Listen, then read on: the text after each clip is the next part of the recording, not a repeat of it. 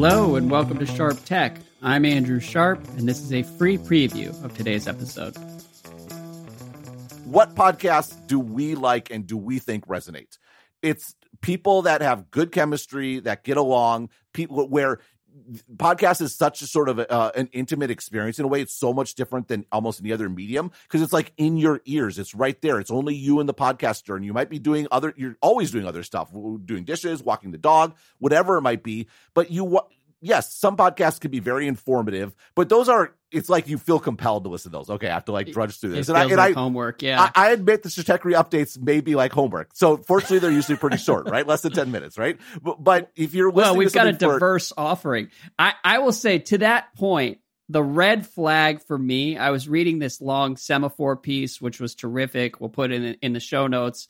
One of the red flags with Spotify's podcasting push is that it originated amid the the craze over Serial. And I feel like Serial was obviously a terrific podcast and one of the greatest successes of the medium over the last 10 or 15 years. But if you're looking at Serial as the blueprint for what you want, you're going to end up in a in a bad place because the reality is and we've seen that across the podcasting industry. Like there've been 10 years of people trying to recreate Serial and spending a ton of money to try to do it and it just doesn't really work. And it, you the the medium works so much better if your costs are low and you're trading on like chemistry and creating stuff that people actually want to listen to. Rogan is a great example where me personally i look at the runtime of the episodes and i'm like I'm out. So I've never actually listened to a full uh, to any Joe Rogan, but he's the precise opposite of Serial, where it's just like three hours of riffing and you go back and forth, and everybody's sort of showing up for a good hang more than anything else. And The Ringer is another case where people just like hanging out with everyone at The Ringer, many of whom are my friends. And so those acquisitions made sense. It's the the acquisitions where it felt like they were trying to impress other people in the industry as opposed to looking for super engaged big audiences that just didn't seem like they were worth the money. Yeah, it felt like there was a lot of people that understood the business rationale for podcasts, but never actually listened to podcasts. That's exactly that's, that's that's sort of what it that's sort of what it felt like. And it's interesting that actually you mentioned these executive departures. The person that seems to be stepping in into this power vacuum is Bill Simmons, which I think is phenomenal news for Spotify. Like he's one of the OG podcasters. Like ESPN great instincts, yeah. Well, in ESPN, like he, he was sitting there with the completely right strategy for them, and they got so mad about it they kicked him out. Right, a beautiful example of how culture just rejects things that are counter to it, even if it's the mm. right thing to do. And Simmons gets it, right? What what's why is the BS report compelling? Yes, he gets great guests, right? And you could say, you know, I'll say this with Stratechery. I get amazing guests for my interviews. At the end of the day, though, that is a fun cherry on top. I'll tell you, it doesn't actually drive subscriptions. What drives subscriptions is sort of consistency. And I think for podcasts in general, people actually care much more when it comes to Bill Simmons for Cousin Sal and, and, and Joe House or whatever I mean, like, like yep. his buddies from college, right? Or, or his coworkers where there's a rapport, there's a familiarity, there's inside jokes, like there's a real reward to listening for a long time because you get callbacks and connections. You talked about this last point. You made, you made the excellent point about AI in you know the connection you have to come up with something that's original to the format that's not possible in other formats right mm-hmm the, the, cool thing about audio is it's easy to do callbacks, right? It's easy to sort of link stuff going back a long time and it doesn't feel awkward and it doesn't feel forced. You know, I do callbacks and links in my writing a lot, and it sometimes feels awkward and forced. It's like, why is he linking to himself again, right? Now, I, I, to me, I want to communicate that there's a thread here and there's different connections here that tie together, and so that, that's something that I do. But it does weaken, in some senses, the the narrative structure of like a well written article. In podcasts, you, you think about normal life. You riff, you talk about things, you do callbacks. Oh, remember that time XYZ? And it just fits really well and it rewards deep listening. And this is one of the things where, where just think about podcasts in general.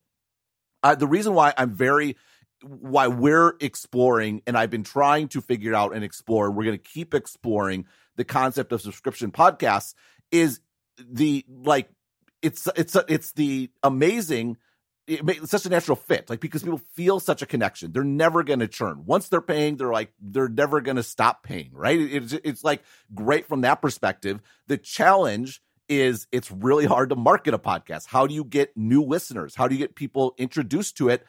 And that's why spotify was in such a good position. They mm-hmm. have a player that people look at and they can put stuff in your face and, and get you to try it and they can do it for free. They're not paying for ads. They're not paying to put their stuff in front of someone's face. They're not trying to like figure out how can you share clips XYZ and get someone to listen when they're usually on their phone just scrolling. They might not have, have their headphones on or whatever it might be.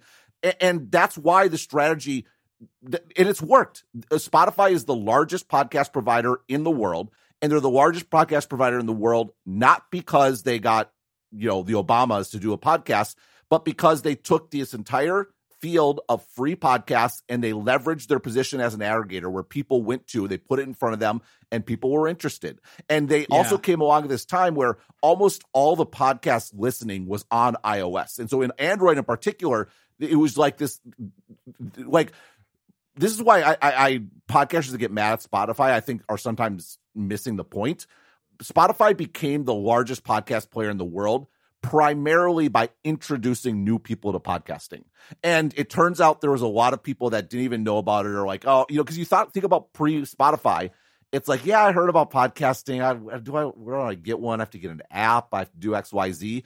Suddenly, I used to you're think like, podcasting was the dumbest shit in the world. I was asked to host a podcast at Grantland, and I was like, I never want to do that. So I, I identify with all those people who are just like, what is actually happening here? And yeah, I think sampling it and having Spotify act as a funnel for people should be really effective. Right. The, the the most difficult thing in this world of zero marginal cost where there's infinite content and infinite number of things to do, the real value is being able to drive customer acquisition. And that's why Facebook is so profitable, right? Because that's how you find customers in this world of businesses that address niches. Facebook can find the niches. Now that capability was handicapped significantly by Apple, but they're still the best and they're they're they're working to rebuild that. Spotify had that for free. They didn't need to take out ads on Facebook to drive this business. And then you get all the mechanics we talked about, low churn, right? And and and you know, maybe you're on Spotify, you're on it a lot and you're getting ads like, you know, I can just pay $10 a month and I get my music without ads and it, there's like a natural funnel to sort of a subscription business there. And then the real payoff is potentially building a podcast ad business. And the podcast ad business is hard the, the problem with podcast ads is you don't know if it's listened to, you don't know who your customers are. All this sort of targeting stuff doesn't work. Like even brand advertising is hard to do because you can't say authoritatively how many people listened or how many didn't. Was the ad even heard? Well, Spotify's like, well, wait, we're not just arbitrarily playing MP3 files that we found on the internet, which is how basically podcasts work. We are actually streaming everything. We have perfect knowledge of what is played and what isn't. So mm-hmm. just from step one, their measurement is already better. And then number two, we have hundreds of millions of, of paying credit cards. We know their addresses. We know where they are. We know their musical preferences. We know their tastes. Instead of having one ad for everyone, we can have a distinct ad for every individual with our st- streaming service. This is a good strategy. It's not fully built out. It's going to take a long time to build this sort of targeted business takes a very long time. It's not going to be ever be as good as Facebook because you're not going to get that direct response where you click. Like one of the challenges with podcasts that I've learned, which is Techry, yeah is people don't share podcasts, right? So they'll share an email, but it, it, it, but so it's never going to be quite as attractive on a like per click basis or whatever it might be. But there's definitely the outlines of something only Spotify can do. And then once they solve that, then there's motivation for all the other people out there that have been making podcasts for free to start favoring Spotify. Well, maybe I should use Megaphone that's owned by Spotify because their ads pay out a little bit better. Actually, mm-hmm. maybe I should serve my, you know, Spotify over time is going to have an API where you can just put your podcast directly on there. Maybe I'll do that. And then I'll have an even tighter connection so that Spotify can, can know who's listening and who's not. And I get more money out of it as a creator. And this is the aggregation sort of cycle. If you have the audience, then you can get power over the creators and you get this sort of virtuous loop. And so the strategy makes total sense. But this implementation of pursuing relatively mid level talent. Sorry, Obamas, but in the context of, of podcasting, no, no, no. I totally forgot that they did that. Obama and Bruce Springsteen. I want to meet and interview anybody who listened to every episode that Obama and Bruce Springsteen recorded together. No, but here's the thing: like, you and I talking, you you and I talking, or you and, and Ben Golliver talking, or Bill Simmons talking to Cousin Sal. It's is, more fun. It's better and dramatically cheaper. It's like better in every way. Instead of paying yep. a bunch of money or or yeah, I think your your spot point about Serial is a fantastic one. It was a sort of re- it was it was a success that was directionally correct.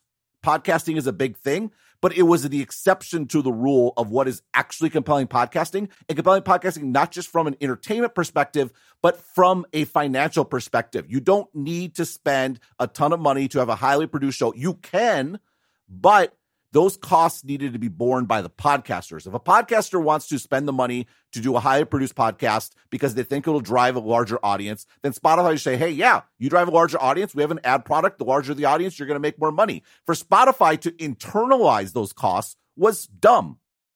All right, and that's the end of the free preview. If you'd like to subscribe and receive every episode of this show, you can do so by subscribing to Stratechery Plus.